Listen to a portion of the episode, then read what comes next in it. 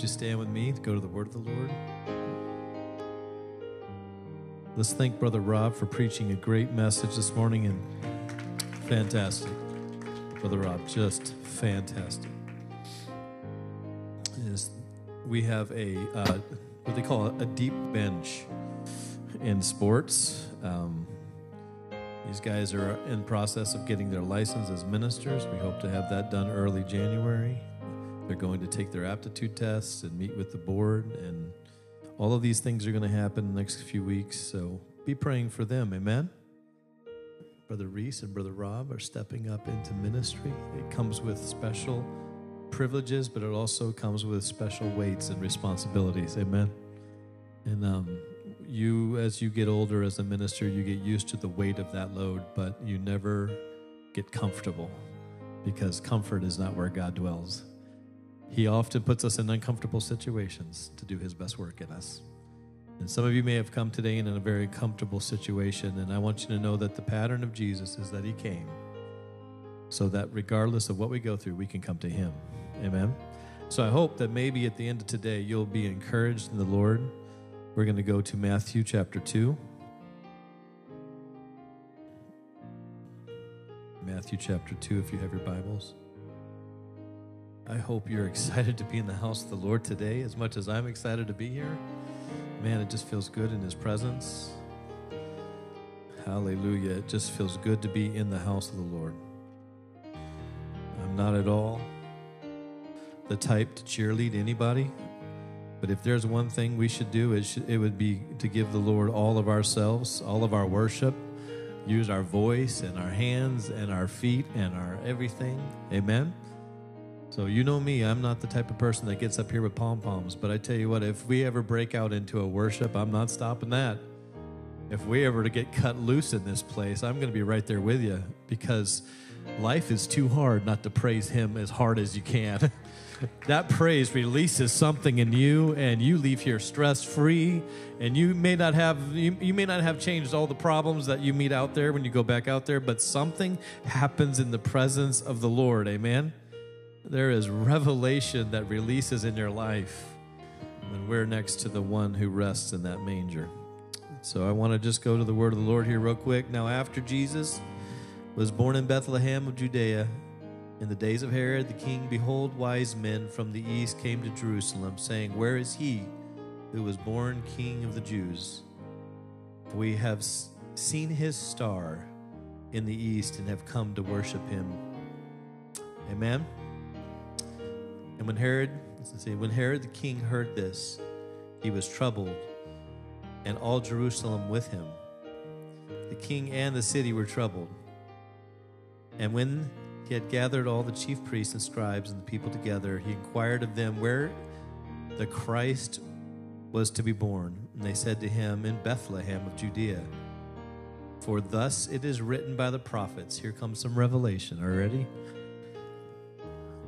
But you, Bethlehem, in the land of Judah, the least of all, obviously, are not the least among the rulers of Judah for out of you shall come a ruler who will shepherd my people Israel.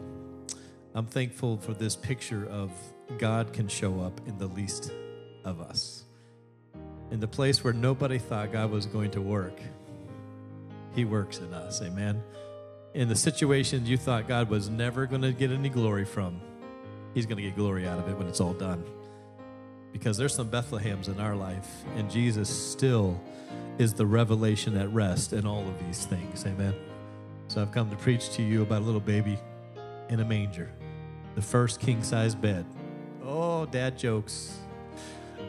First king size bed right there. But he is God and he is all sufficient. Until you know that he is all sufficient, you will never have his supremacy released over your life. Jesus, touch your word, use it for your glory. We may not be in this word long, but Jesus, I ask you to help it live in somebody's life until eternity come. In Jesus' name. Somebody said, Amen. You may be seated in the house of the Lord. This is the pattern God come to man so that man could come to God.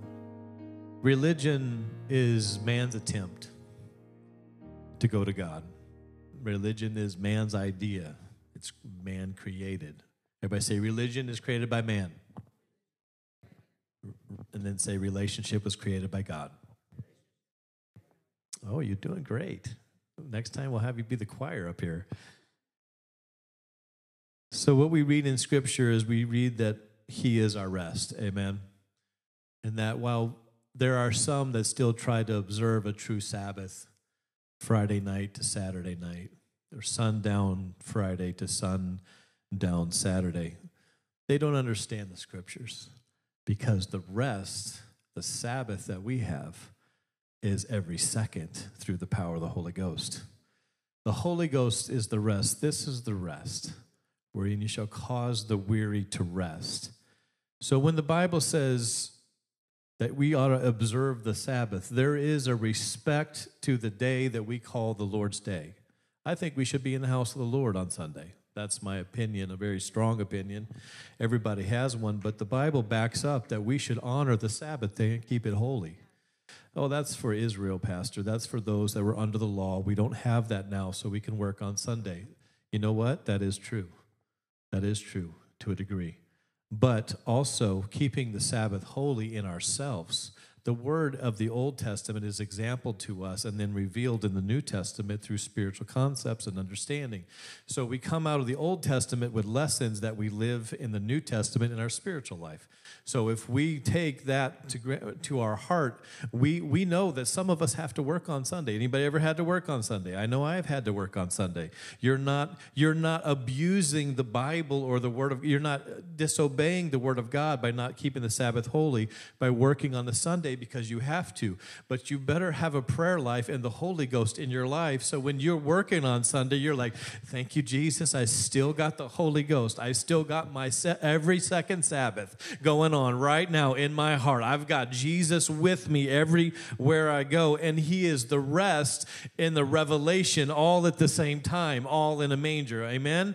He is God come in flesh, and I'm so thankful that I can take that moment, and no matter what I've got to do in life, God goes with me. Amen. He came to get me, He's going to go with me. I want you to know that even if you don't feel God, it does not mean He's not there. We understand His Spirit is always with us. Amen.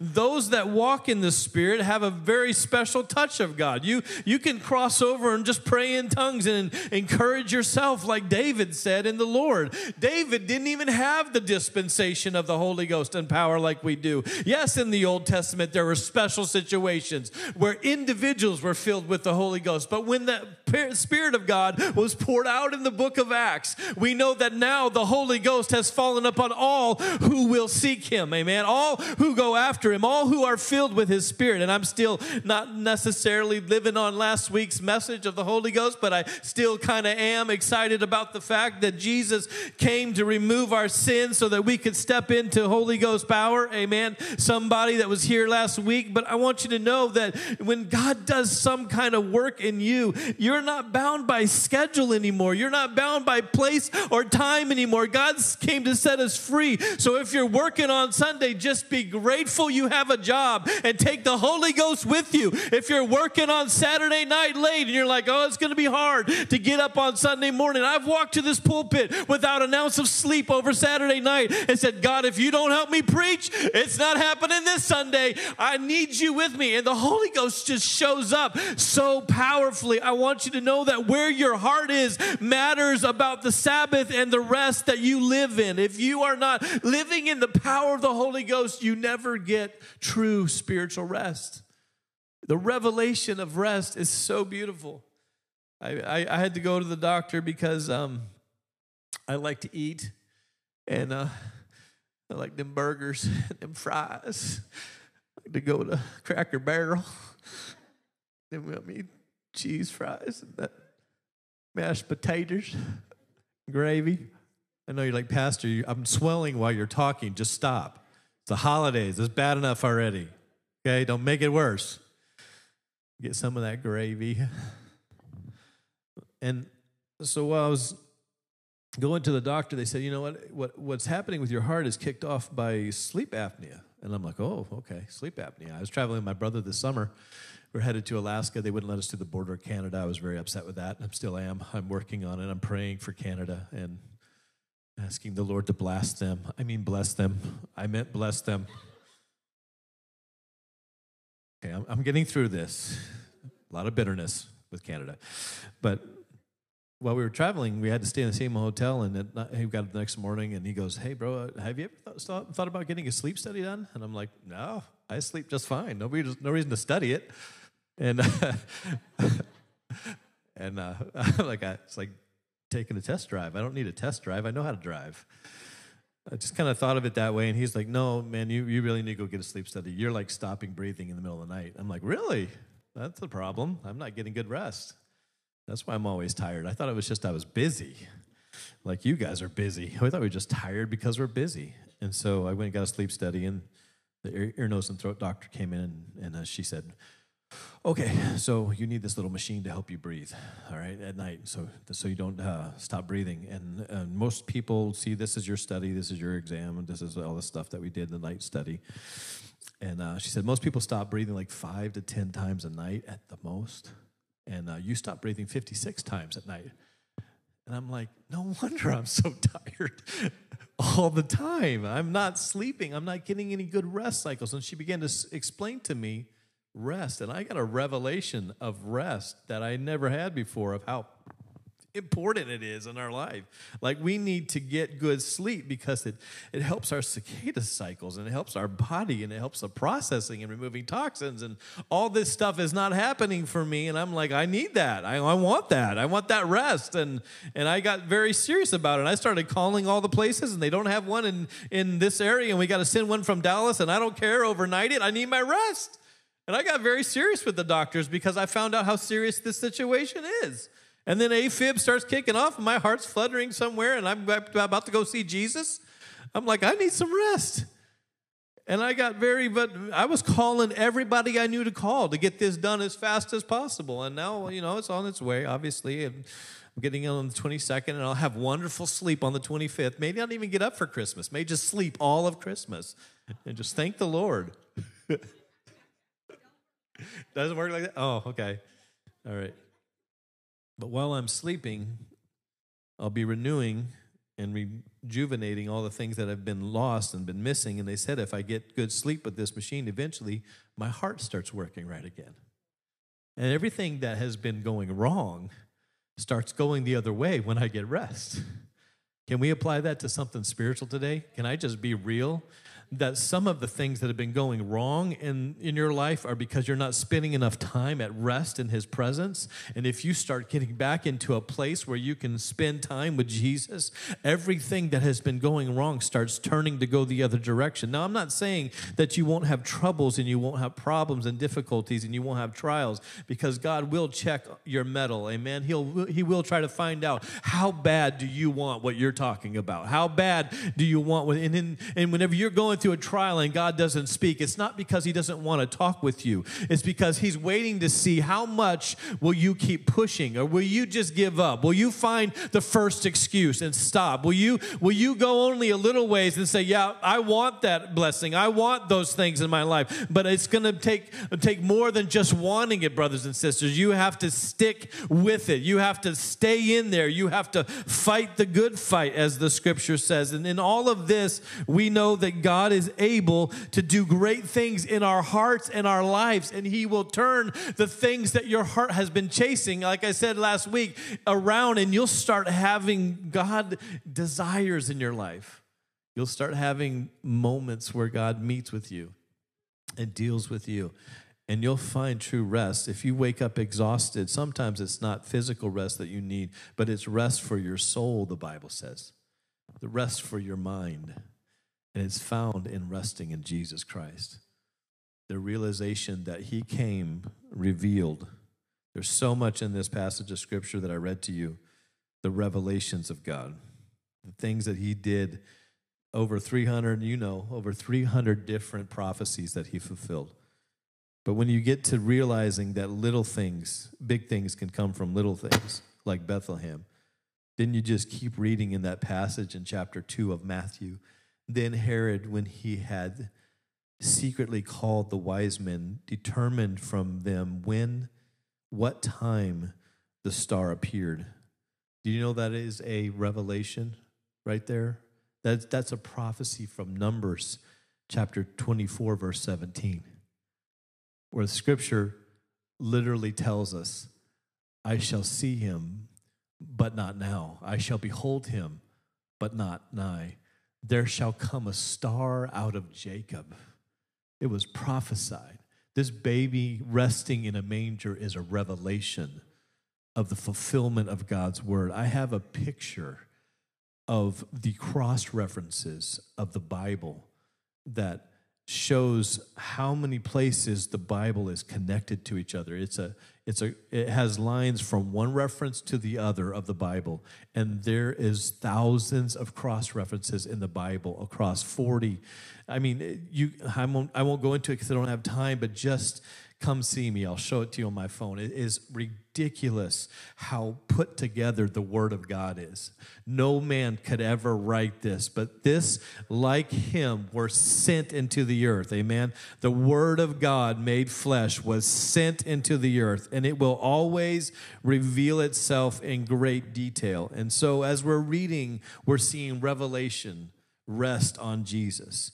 And he sent them to Bethlehem and said, Go and search carefully for the young child. And when you have found him, bring back word to me that I may go and worship him also. Yeah, right. Not even close. He wanted to take him out, right, Brother Roy? And then verse 9 when they heard the king, they departed, and behold, the star which they had seen in the east went before them till it came and stood over where the young child was. There was not only prophecy, there was star, there was so many things that led up to this. And when they saw the star, they rejoiced with exceeding great joy. They knew that he was the revelation resting. And we know that he was about two years old by the time they got there. We know the age had changed, but Here's where it says it. And when they had come unto the house, they saw the young child with Mary. He's at the house, okay? He's not in the manger anymore. They saw the young child with Mary, his mother, and fell down and worshiped him. And when they opened had opened their treasure, they presented gifts to him like blankets and diapers and oh no, no. they didn't know they, sister, they didn't know. They, they needed all that. They, they need, the child's shivering in the cold, right? Amen. And they brought gold, frankincense, and myrrh. Just put some gold on him. It'll be fine. He's got pneumonia, but he's rich. He's loaded. but this is what they gave him because they recognized that he was a king. Amen. They didn't give him just normal gifts.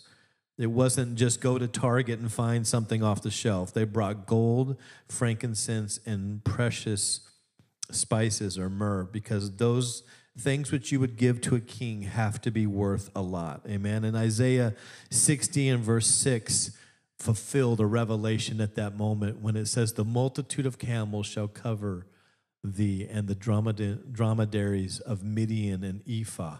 All they from Sheba shall come and shall bring gold and incense, and they shall show forth the praises of the Lord. That this moment that you're reading about is not just Jesus being worshiped, but it's literally revelation coming to rest in that moment that the Bible has so has been so intertwined that even atheists study it for its literary work. And I'm so grateful that God was made manifest in flesh. Amen.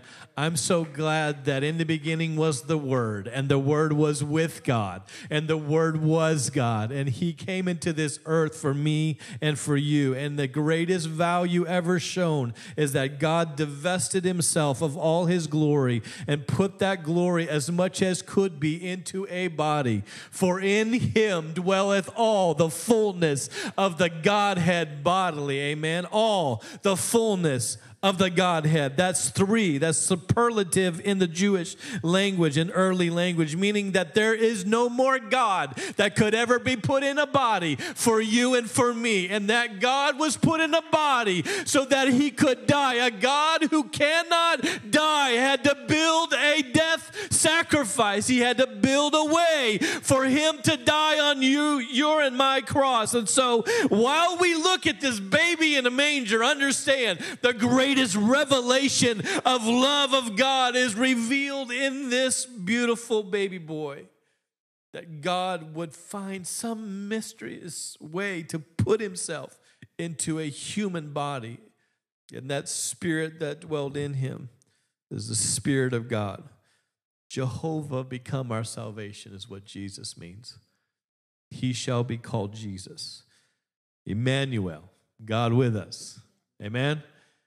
Anybody read their Bible today? Emmanuel, God with us. And the reason why they were so upset with this in the Jewish culture is because nobody being human can call themselves a God. Nobody can herald themselves as God. So Jesus couldn't stand up and say, I am the Son of God in whom he is well pleased. it had to come from somewhere else for them to understand it. In fact, in culture, you understand that the Father would always herald the Son. But we find so great a truth in the fact that Jesus was God in flesh. You cannot step away from that revelation once you have it. You cannot see it any different once you have it, once you know that all of God rested in Jesus Christ you will never be the same. You'll read your Bible different. There'll be power that comes from scriptures, even places you thought totally obscure. You'll be reading along in scripture and then being divinely warned in a dream that they should not return to Herod. You're just reading a Christmas story. You thought they departed for their own for their from their own country another way. They went around Herod. They were supposed to go back and talk to him, but they would have been killed. And they departed because they were divinely warned to do so. And now when they had departed, behold, an angel of the Lord appeared to Joseph in a dream, saying, Arise, take the young child and his mother, flee to Egypt, and stay there until I bring you word. For Herod will seek the young child to destroy him. And when he arose, he took the young child and his mother by night and departed for Egypt and there until and was there until the death of Herod that it might be fulfilled. Wait, what? That revelation is going to come to pass from a guy who wants to kill Jesus? That God is actually going to use everything that's happening to fulfill more prophecy? That God could use everything in your life to fulfill more promises? That God can help us even in what seems to be the most tyrannical, worst situation you could ever be in, but God has control. Oh, yeah, it was even reported back in Hosea 11 and 1 that this was going to happen, for the scripture itself says these things. It says, When Israel was a child, or when Israel was a child, then I loved him and called my son out of Egypt, brothers and sisters. Revelation is resting on Jesus Christ, not only in the manger, but as he's headed out to Egypt with his dad under the anointing of an angel, given message to, for them to go. And then Herod loses his cool and starts killing all the two-born and two-year-old and down because he starts to process when the star showed up. So he kills all the male children from two and down, and God spares Jesus Christ. And he does it not only in the moment to save him, but he does it through prophecy thousands of years earlier. I want to tell you that God has spoken some promises over your life, and you haven't even seen the trouble that you're going to pray your way out of, but that promise is already there that He's going to keep you, that He's going to guide you, that He's going to help you. Amen. And if you go to Him, you will find that your heart is secure in Him, no matter what situation you're going through. So the scripture is very clear to us that there is revelation wrapped up in this tiny little baby. But there's so much more to that. So much more to that. That He came so that we have the desire to go to Him. He first loved us. He first loved us. Amen? So that we could love Him, so that our hearts would be turned to Him. And so in Mark chapter 10, we see that Jesus says, unless you come as a little child, you'll not see the kingdom. He's saying there's, there's something about being a child. The Creator, think about this the Creator put Himself in the hands of His creation as a baby, innocent, incapable of dealing or handling or fighting off any threat. He put Himself in the hands of a loving mother and said, Watch, I will be God in flesh, and I'll put myself in the most vulnerable position so that when you read this word, you know this wasn't just something created by man. This isn't just a cute story that's passed through time. This isn't a tradition of men or religious or you know religious thing. This is actually God who came to give us relationship. Somebody say amen in the house. So so good that God would know that if he showed up in power and pomp and circumstance, we would go, well, yeah, well, that's probably what God would do.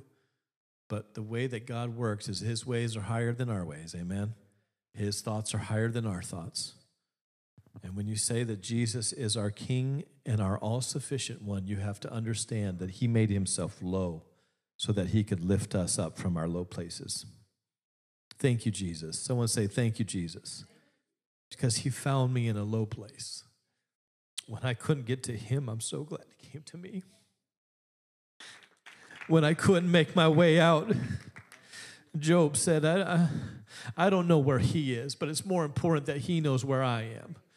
I don't have all the answers, but I'm glad that He has all the answers. Amen. I'm glad it all rests on His sufficiency, not my sufficiency, not my ability to know why it's happening, but He knows why it's happening. Oh, that's that's a that's a great cop out, Pastor. Way to go. Make us all feel like when we go through hard things in life, we just have to suck it up. Well, guess what? I would rather have God know my way and me not know my way than it be the other way around because I would try to manipulate it to the things I wanted. And sometimes the things I want are not best for me, brothers and sisters, because when you get some things you thought you wanted, you realize that wasn't really what you really wanted. Amen. But when God is in control, when God is the one who came first so that I could come to Him, I know that He has my answer, He has my way, He is my truth, He is my life. Everything I have, the joy, the peace, the excitement, the love, love, the hope, the family, the kid,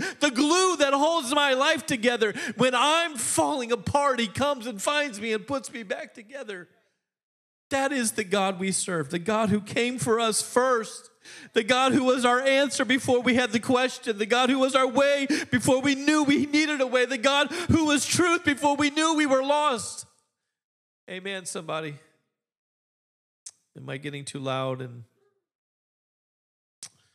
so I know, I know in Mark 10, the story that says we have to come like little children in the way that we have to trust Him with our life. We have to believe that He knows best for us. And that we, when we surrender ourselves, we surrender all of who we are to Him. And He deals with that in a very special way because He's trying to, He's trying to make us understand that there's going to be resistance when we give our heart to God.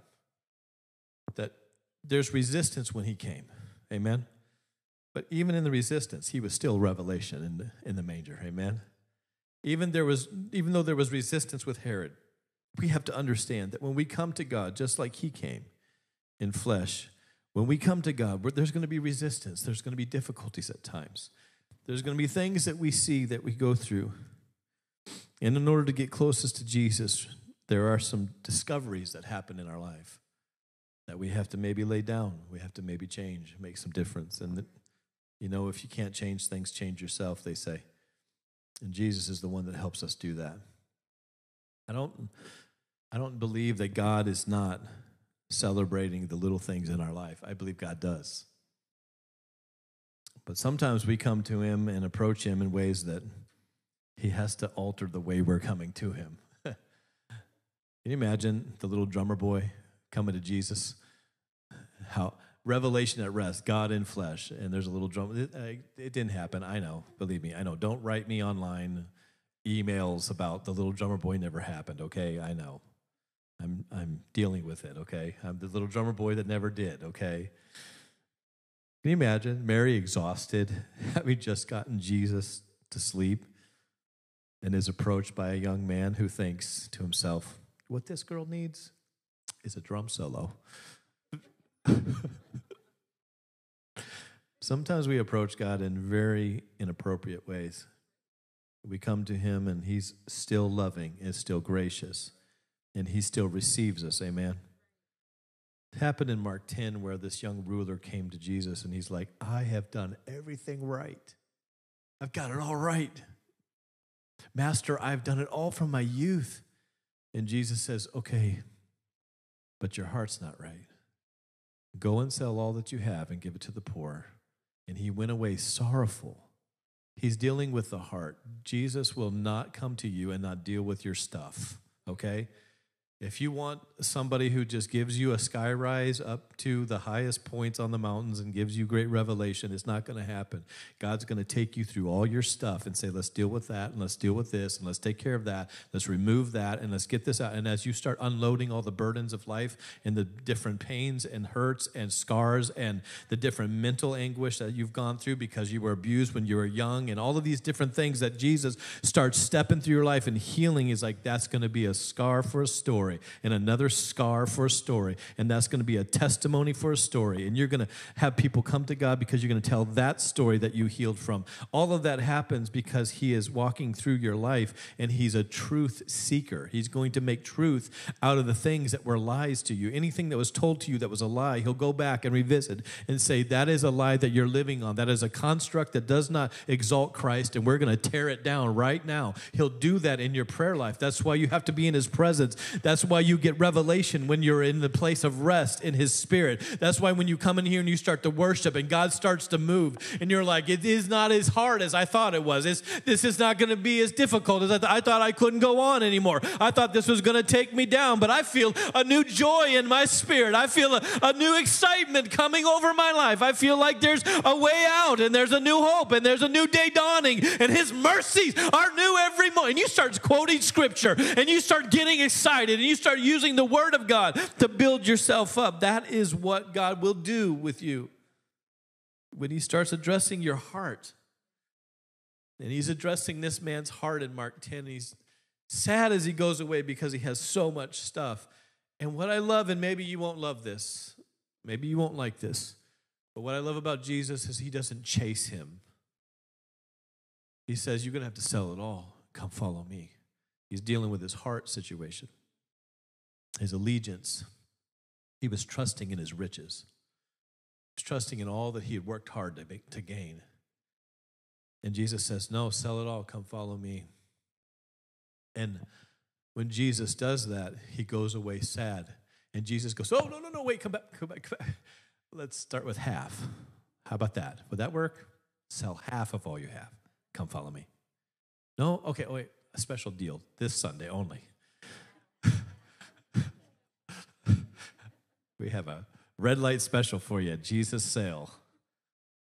A third, sell a third of all you have. Come follow me. Jesus didn't chase him. Jesus said, This is what it's like when I come and I greet you and I deal with you.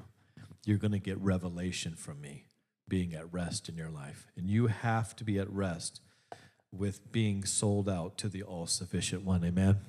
You have to be sold out. So he comes, Jesus says, I'm going to I'm going to deal with what you call hunger. He came he's like, I want to be saved. I want eternal life. And God says, Really? God in flesh says, Really? Is that what you want? And he's like, Yes, sell it all. Come follow me. He said, mm, No, can't do that. And it's a lesson to us where your heart is, is where you will follow. Where you stare, you will steer, they say. And what you focus on is what gives you your future. And when you put your focus on the revealed Christ in a manger, when you put your life in Him, everything steers toward Jesus everything turns toward him. And your life becomes a testimony of truth of the one who came for you first, before you could even know you needed him. And then, of course, he deals with Mark in Mark 10 with blind Bartimaeus. You know blind Bartimaeus. He was that guy that was crying out. He heard that Jesus could heal, and he was blind. And he was crying out, Jesus, thou son of David, have mercy upon me. It's in Mark chapter 10. It's over in 43 and downward to 51. He says,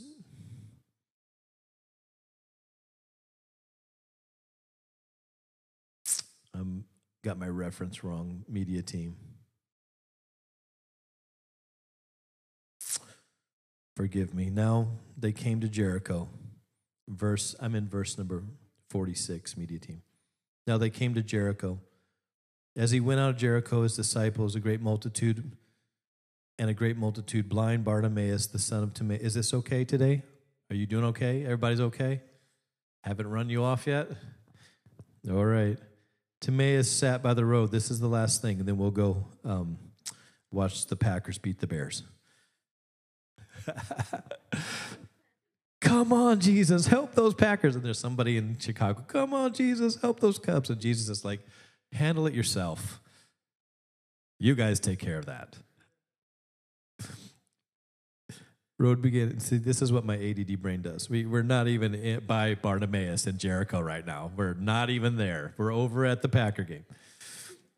Some Timaeus sat by the road begging, I don't even know why y'all are here. Just keep praying. Jesus will touch the pastor.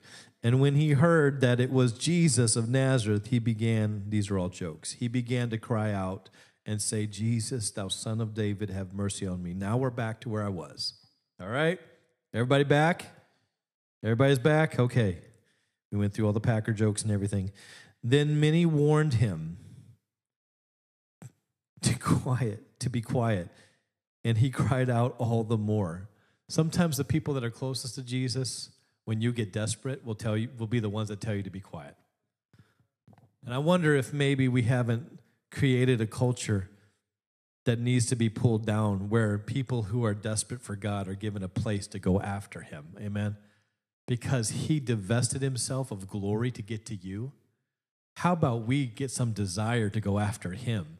How about we go, hey, snooze button is not as important as me worshiping God on Sunday? How about we go after Him with everything we've got? Amen? Because of all He showed us and all He's done for us and all the revelation of that baby in a manger, maybe we could just recognize this Christmas season that we have been blind because we've been letting excuses keep us from doing all the things that God wants to do in our life. And if you're looking for an excuse, brothers and sisters, there are a thousand excuses excuses for not walking and staying in contact and continuing in God. There's a thousand excuses why you don't have to be in His presence or spend time in prayer. There's a thousand excuses for why you don't have to come to Jesus. But there is going to be a church, and I believe I'm going to be one of them who has found a desire for God so much that I'll preach when I'm tired, I'll worship when I don't feel like it, I'll go after God God whenever there's a soul to be saved. I'll understand the weight and the value of a lost soul.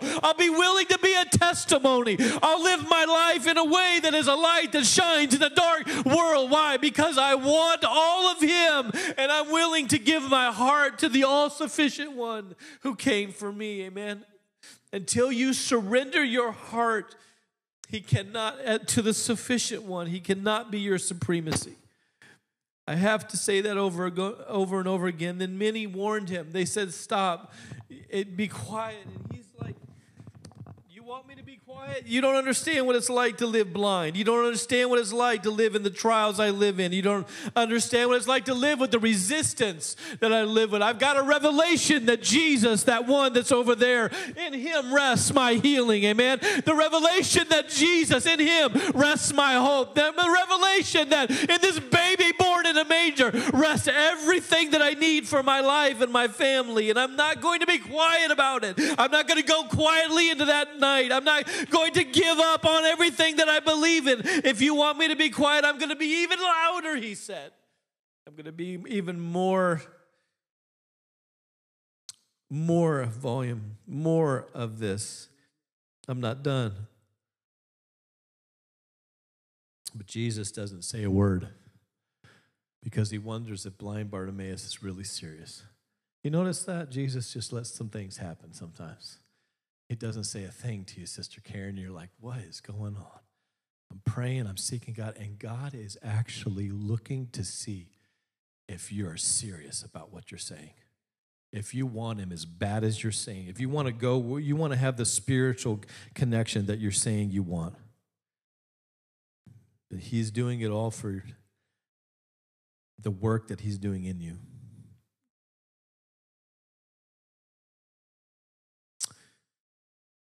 Will you keep, this is the question I wrote down, will you keep chasing Jesus? Or are you looking for something easier? The revelation that he rest, that that everything rests in him gives me great joy when I'm struggling. Amen. That all I need to do is go to Jesus. I don't have to present anything. I don't have to be good enough. All I need to do is get to Jesus. Amen. The all sufficient one has arrived. I don't have to push anything across the table and say, Look how good I've been, Jesus. Look how good I've done. Everything is in Him. Amen. So, whenever He gives us His salvation, all I need to do is obey the scriptures. I don't have to come to him all polished up like the like the young man, rich young ruler saying, I did it all right. I come to him and say, Lord, everything is going to be buried in your blood. Everything, I'm going to walk with you because you saved me. You don't have to have any idea of what I've been through for me to be telling you that I'm grateful everything in my life was put under the blood. You don't have to know my story to know that he changed my life when I was baptized in Jesus' name and washed in the blood. You don't have to know where I've been from. In fact, I don't even know know that I want your opinion on it, but just so you know. I, I, I'm so thankful that God has done all that He's done in me, and I will not stop no matter what anybody's opinion is, no matter who criticizes, no matter who comes against me. You're not going to block my blessing, brothers and sisters, friends, world. You're not going to stop God from doing what He's wanted to do in me because I have a revelation that He's going to do it, that all that is supposed to be mine will be mine in this life, and I'm going to use it for His glory. And so I'm thankful. You cannot box me in. You cannot stop me. You cannot keep me out of the revelation that God wants to give me. But you don't get that revelation unless you rest in Him. Samuel was given to the temple at four. Eli was raising him, messed up with his own kids. They were messing things up. Eli was going to be moved out of the way. God starts speaking to Samuel Samuel, he gets up and he runs to Eli. You, you called? He's like, No, that's not me. Goes, lays back down. God calls him again. He comes running to Eli. Eli, you called me? He's like, No. See, Samuel was young enough to hear the voice of God, but not old enough to discern the voice of God. Experience allows you to discern the voice of God. Experience in the Word of God allows you discernment. And so Samuel had the discernment but he couldn't hear the voice of God anymore because he had let so much stuff go on. And so Samuel is coming to Eli because that's the voice he recognizes as the one who talks from God. Sometimes God will speak to you and it'll sound like my wife. Not you, me. Sometimes God will speak to you and you'll sound like your pastor. Sometimes God will speak to you and you'll sound like a Bible study that you had before and your Bible study teacher that brought you up and discipled you. Sometimes that's the way, but God wanted to wean Samuel off of Eli. So he's weaning him off of Eli because the people that brought you up can't take you to where God's going. Eventually, you have to rest in all of who He is, not in who taught you, not in where you came from, not in the religion you were brought up in. Eventually, you have to step out of your tutors, out of those that kept you, and step into Jesus Christ leading you by His word and His way. Amen. Eventually, you have to understand that you're going to have to say, Yes, Lord, it's me. Go ahead and speak. I don't know how you want to speak, I don't know where you want to speak, but I'm available and I'm open, and you're not going to stop me from getting a word from the Lord, but you're not going to get a revelation from God when He's speaking unless you go back and lay down and rest. That was Eli. He said, Go lay down. Your revelation comes from moments when you're at rest in Jesus Christ in His presence. And so we see blind Bartimaeus is like, no, I know he's a healer. I'm not going to shut up. He takes off his coat and he leaves it by Jericho's road. And he begins to cry out more. Can I ask you one question as I'm closing? What has everything that's come against you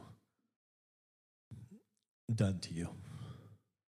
What has everything that's happened in your life done to you? Has it made you more resolved to go after Jesus? Or has it helped you build excuses of why you're not more than you should be, why you don't trust Him like you should? I'm just being real with you. I'm, I hope I'm not too strong, but if you're looking for excuses, you will find them. Amen. I, I've had so many excuses to stop preaching here. I've had so many excuses not to show up. In fact, I probably should just not show up on Sunday, see what happens. Jesus will help us. My wife or Brother Rob or Brother Reese will just step up and preach. Church will go on. I'm trying to say you will not find easy street with Jesus Christ. If he had resistance to be the revealed God in flesh, you will have resistance to have God revealed in your flesh. And I have to tell you that I know there's people in this house that say, if I can realize He is my everything, I can keep a desire to go after Him. If I can remove any excuses, I wonder if there's anybody that can remove excuses today. Whatever it is I have to do to get where He is, He did whatever it took to get to us. That's my point, brothers and sisters. Then I wonder if we could get the same attitude that Jesus has and say, whatever it takes to get to where He is. Would you stand with me? I know that no matter how many days it takes pushing, I'm going to be back in this pulpit. I knew that no matter how many times we had to lean in as a family, I knew that when I started the church, I talked to some of my pastor friends. I said, I'm not going to lose my family building a church. I'm not going to lose my kids trying to start a church in Brookfield. But every time I felt like giving up, we leaned in some more. We reached some more we tried some more. And there are times like David, I had to encourage myself, Brother Angie, Sister Angie. There's times when I had to encourage myself in the Lord. But I'm going to be one known as one that came to Jesus because he came for me. When it's all over, said and done, doesn't matter what we've done or where we've been or what kind of titles we have, brothers and sisters. You don't live on your labels. You live on the name of Jesus that's higher than any label. And when you get to that point, you can come here tired with a smile. You can play your bass, sister, with two step. you can be excited. You can be so happy. Even when life kicks you and knocks you down, you're going to be the one known as the one that came to Jesus. I came, I came when it wasn't easy. I came to church. When it wasn't easy, I came to Jesus. When it was difficult, I'm going to be known as the one that came to him. What did you do in life? I just kept running back to the revealed Savior. And I wonder if there's anybody here today that needs to run to Jesus. I'm going to open the altars and I'm praying that somebody in their life will remove excuses and will take this message and say, He is my revelation. If I will rest in Him, He'll tell me all that I need to be. But also let it build a desire in you that says, Nothing will stop me. Nothing will stop me from keeping my life running toward Jesus. Even when you trip up or you fall, you have to have that attitude that says, Come hell or high water. I'm going to be run, one that ran to him. And I'm asking you to close your eyes and bow your heads. To the one who was revealed, we pray right now. To the one who brought unconditional love into a manger. To the one who showed us that if you're going to love somebody, you should die for them. The God who said, The greatest friend is one who lays down his life. I wonder if there's anybody that would lay down their life for him because he laid down his life for you. And in doing so, you get all of what he has given. My condition, no matter what it is, will not keep me from the unconditional one. And I'm releasing you today to make your decision.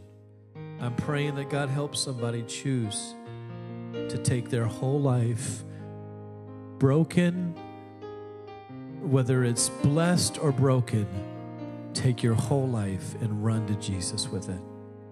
Kneel at that manger and say, Lord, in you is my greatest revelation. In you is where my soul finds its rest. And I will stop at nothing as long as I have you. Is there anyone here that wants to give their life to Jesus? Does anyone here want to be known as the one that ran to him? This altar's open. You can do that right now. I'd ask you to come and find a place to kneel. If you're physically able, find a place to kneel. Say, Lord, I, if I've used excuses, I'm sorry. I just want to be known as one that ran to you. I don't have to be perfect but everything my soul was made to be is found in you. And I want that revelation resting in my life. I want Jesus more than anything.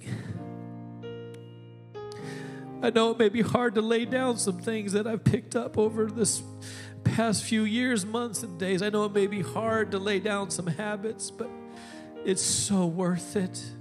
The freedom that's on the other side of putting that in the tomb with Jesus is so worth it. The resurrection that's going to come to your life by the power of God's Spirit is so worth it. Come on, there's somebody that's going to stop at nothing today.